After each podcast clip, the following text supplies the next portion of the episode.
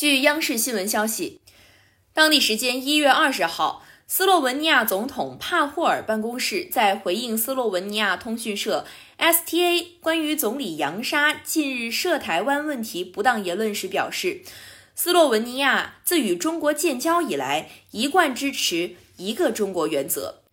一月十九号，中国驻斯洛文尼亚使馆发言人指出。中方强烈要求斯方避免违背一个中国原则的言行，维护好两国关系的政治基础和各领域合作成果。